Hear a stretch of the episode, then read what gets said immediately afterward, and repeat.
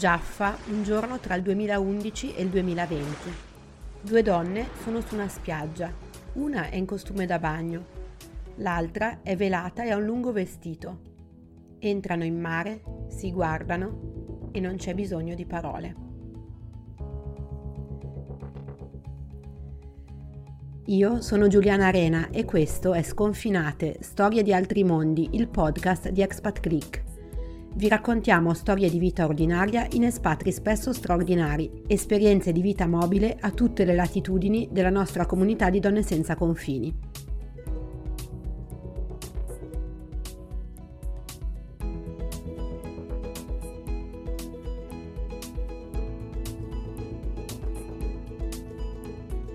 Tra il duemilaundici e il duemilaventi Guia vive a Gerusalemme Est, dove lavora con la cooperazione internazionale. Quando le ho chiesto di raccontarmi un episodio della sua vita lì, mi ha raccontato tante piccole storie che tutte insieme compongono un puzzle molto doloroso.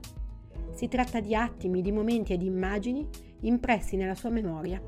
La prima storia riguarda pochi giorni dopo il suo arrivo, quando Guia cerca tra gli scatoloni una macchina da cucire che si è portata dall'Italia. I controlli all'aeroporto Ben Gurion di Tel Aviv erano stati lunghi e accurati, quindi è tutto sottosopra.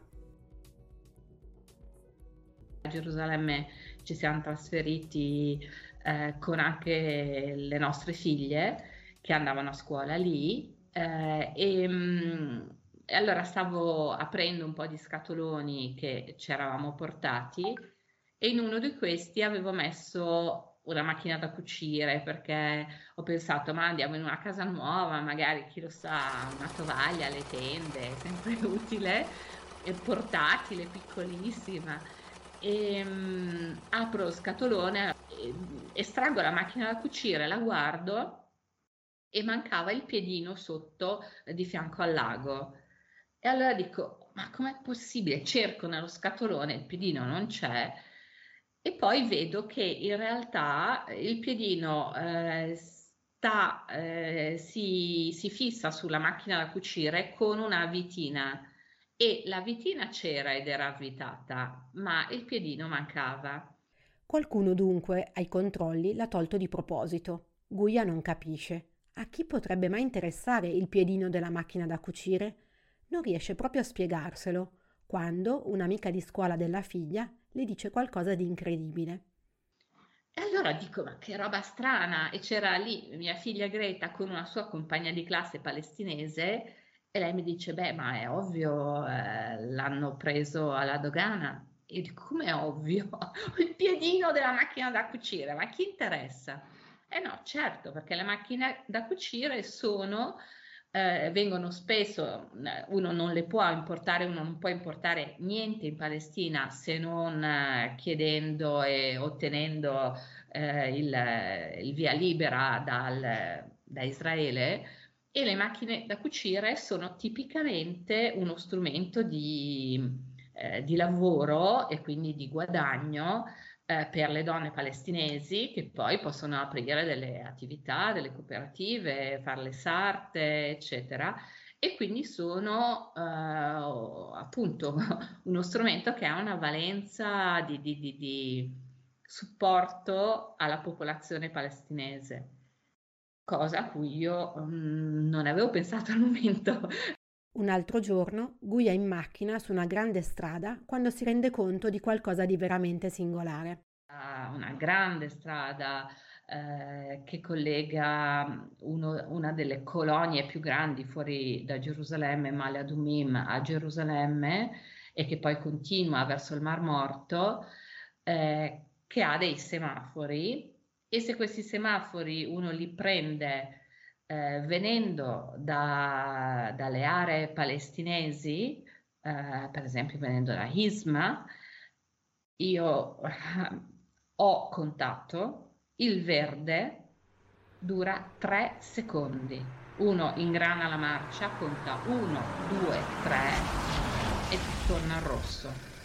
E torna rosso per un periodo, eh, per non so quanti minuti, eh, sicuramente non per tre secondi. E, e all'inizio dicevo, ma che strano, è così. Poi uno fa mente locale. Guia in Palestina lavora anche nei centri antiviolenza, non vuole però che passi il solito stereotipo delle donne palestinesi come velate, oppresse, poco istruite, chiuse in casa. Il livello di istruzione e la professionalità femminile sono altissimi. Guia ha incontrato donne in posizioni importanti, donne piccole imprenditrici in diversi campi, donne attive nella lotta per i diritti. Parlando di donne, le foto appese alle pareti della scuola che le figlie di Guia frequentano a Ramallah raccontano molte cose. Mi vengono in mente delle foto che c'erano nella scuola, perché una mia figlia è andata a scuola a Ramallah per due anni, in una scuola internazionale, e um, ha, ha fatto gli ultimi due anni eh, di scuola superiore prima di andare all'università. E um, in questa scuola eh, c'erano le foto delle classi negli anni, d- dagli anni venti, e si vede eh, progressivamente, eh, dunque intanto c'erano tutte queste ragazze, ragazzine vestite europee al cento per cento, ehm, poi la scuola all'inizio non aveva un uniforme, poi ha acquisito un, un uniforme, però eh, anche al di là dell'uniforme eh, si vede un, co- come è stato progressivo il cambiamento, dove quindi più indietro negli anni Eh, minigonne, ehm, senza, non velate, eh, fularini svolazzanti o capelli svolazzanti, e, e poi più avanti negli anni c'è stata una progressiva affermazione eh, religiosa, e quindi eh, probabilmente, sicuramente legata alla, alla necessità di una, defini- una maggior definizione di identità culturale e nazionale, e quindi eh, con culturale anche religiosa, e, e quindi eh, adesso ce n'è di più eh, di donne velate. Restano comunque quelle non velate, forse ecco le, mini, le minigonne non, non sono più in voga, eh, e, però Eh, resta comunque che appunto le donne sono poi in, in Palestina hanno un livello di istruzione altissimo, eh, accesso all'università, e, e appunto eh, queste foto sul muro della scuola del, delle mie figlie a Ramallah eh, mi, mi, mi facevano impressione proprio eh, perché eh, segnavano eh, la necessità progressiva d- da una così ehm, maggiore libertà, perché c'era meno bisogno di definirsi, ha un maggior rigore per, per rimarcare la propria eh, identità. Tra tutte le storie che mi ha raccontato però ce n'è una che va dritta al cuore. È la prima che le viene in mente ogni volta che pensa alla Palestina. È una storia che sta tutta in un'immagine, in uno scambio di sguardi e in poche parole. Un giorno Guia sta organizzando con una O N G italiana una giornata di formazione nell'ambito di un progetto sull'inclusione nelle scuole pubbliche di Gerusalemme Est. Tra le insegnanti coinvolte, una vive in Cisgiordania e ha quindi un permesso di lavoro per andare a Gerusalemme solo in quella scuola e solo in quell'orario. Il luogo scelto per l'incontro di formazione è invece sul mare, e quindi è necessario un altro permesso. Il permesso, sebbene all'ultimo, viene concesso da Israele, e così la giovane insegnante ha modo di vedere per la prima volta il mare. E, e se devo ripensare a quel periodo, ho un'immagine eh, molto vivida che, che mi viene in mente, e mh, l'immagine è quella di una spiaggia, e, e questa eh, donna, questa insegnante, che entra in acqua, entra nel mare con eh, il suo vestito lungo, con le maniche lunghe, con eh, il um, velata, e, e nell'acqua il vestito inizia a galleggiare, fa le bolle con l'aria e lei si immerge, e, e io vado con lei perché so che non sa nuotare, e io sono in costume da bagno. E entro in acqua e poi lei si volta verso di me e le scendono le lacrime ehm, e lei parla arabo, parla poco inglese e quindi non ci guardiamo, ma non, non abbiamo degli scambi verbali. Questa immagine è un'immagine che mi porto nel cuore eh, perché è un'immagine di grande gioia e di grande sofferenza, che direi che è un po' il mio vissuto in Palestina in, in tutti questi anni, perché sono stati anni molto belli, molto intensi e mh, ritornando a questa immagine, ehm, la cosa... Così eh, bella è la gioia di questa donna di entrare nell'acqua. Era la prima volta che vedeva il mare. Eh, se pensiamo ad una donna di più di trenta anni, insegnante, quindi un, una vita intensa di relazioni, eh, di impegno professionale, eh, culturalmente assolutamente avanzatissima, e eh, non aveva mai avuto eh, la possibilità di vedere il mare, il mare perché essendo eh, palestinese e vivendo in Cisgiordania, eh, chi vive eh, lì eh, non ha ehm, il permesso eh, di raggiungere il mare. Eh, il mare lo si può raggiungere o a Gaza, ma la striscia di Gaza è separata eh, dalla Cisgiorda- Cisgiordania, quindi bisogna attraversare una parte di Israele e, ed è raro eh, e, e chi concede il permesso per entrare o a Gaza o eh, per andare sulla costa israeliana è, sono le autorità israeliane che regolamentano tutto il flusso e regolamentano gli spostamenti. Le lacrime di, di questa donna, che erano lacrime di gioia perché per la prima volta, cioè pensare a più di trenta anni, eh, una donna che in, vede ed entra in contatto, e lei si è eh, immersa immediatamente, quindi anche questo desiderio di relazione intensa eh, era bellissimo. E io sapevo che non sapeva nuotare perché sapevo che non aveva mai visto il mare, quindi un pochino di...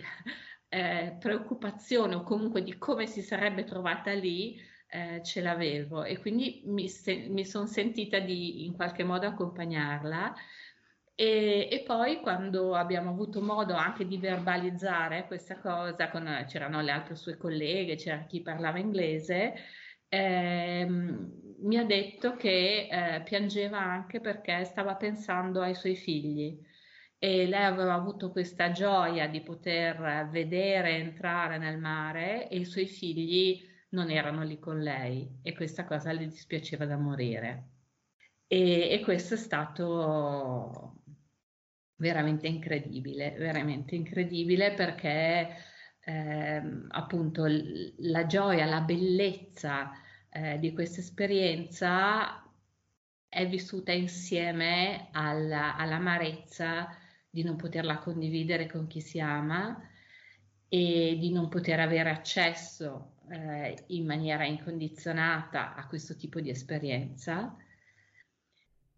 Guia mi spiega il mosaico di documenti diversi che ci sono a seconda di dove si abita e mi dice per esempio che un'amica palestinese che vive a Nazareth e che quindi ha il doppio passaporto israeliano e palestinese ha una vita migliore e più libertà di chi ha solo il passaporto palestinese. Ma in generale la questione dei documenti è davvero complessa, la burocrazia è estenuante. Se ripenso a, a tutti i tipi di documenti che ci sono, eh, che i palestinesi possono avere a seconda di dove abitano, se abitano eh, a Gaza, se abitano a Gerusalemme, se abitano in Cisgiordania, se abitano in area C, ehm, cioè ce n'è tal- un'infinità di documenti differenziati e che quindi danno accesso a libertà di movimento o a non libertà di movimento differenti, ce n'è veramente un'infinità e queste sono ovviamente tutte fratture all'interno eh, della popolazione, perché se io vivo in Cisgiordania e eh, sposo Um, un uomo che sta a Gerusalemme e che è palestinese ed ha la carta d'identità di Gerusalemme, lui potrebbe venire a vivere con me in Cisgiordania, ma io eh, non posso andare a vivere con lui eh, in Palestina. Cioè, questo tema della riunificazione familiare è un tema enorme, per cui ci sono, adesso non mi ricordo quante famiglie, che da anni aspettano la riunificazione e che o rinunciano ai propri diritti oppure restano in attesa eterna, e forse un giorno ce l'avranno, forse non ce l'avranno mai, però è chiaro che questo distrugge un paese, insomma. Eh, io ho rifatto il passaporto a Gerusalemme e eh, l'Italia scrive, eh, quando ha scritto la mia residenza, ha scritto Gerusalemme, fra parentesi di solito c'è lo Stato, e siccome si trattava di Gerusalemme ha scritto zeta zeta zeta, perché è un territorio contestato e quindi sulla carta non è né Israele né Palestina. Eh, e infatti eh, li, dal punto di vista della, del diritto internazionale è un corpo separato, viene, viene definito.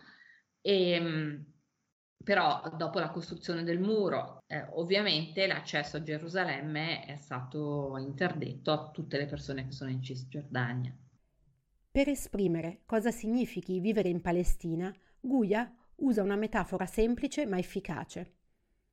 E si vive un po' in una condizione di, di, di tensione perenne. Io l'immagine che di solito uh, condividevo anche con le, con le nostre figlie, così è, è come se uno ti tirasse una ciocca di capelli in continuazione, no? Non fa un male infinito quando non fa male e non è molto più di una ciocca di capelli, ehm, però ti metti sempre in uno stato di tensione, per cui quando poi succede qualche cosa uno eh, dà delle letture che sono le letture che si portano dietro tutte le tirate di capelli che ha avuto fino a quel momento.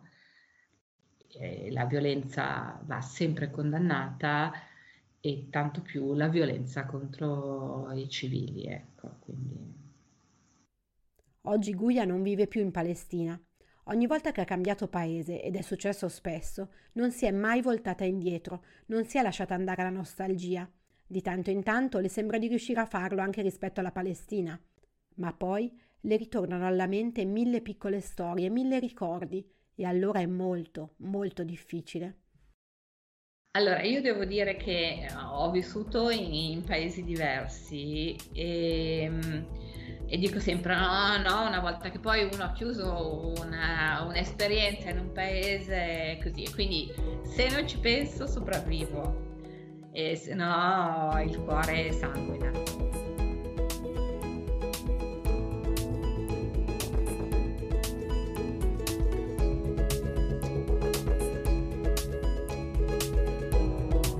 Avete ascoltato Sconfinate, storie di altri mondi, il podcast di ExpatClick che racconta storie di vita in espatrio. Trovate alcune foto e altro materiale sul profilo Instagram sconfinate underscore podcast. La colonna sonora è Lost di Buckwise. Se vi è piaciuta la puntata mettete cinque stelline, in questo modo sosterrete questo progetto. Se volete scriverci, magari per raccontarci la vostra storia di espatrio, potete mandare una mail a podcast chiocciola expatclick punto com.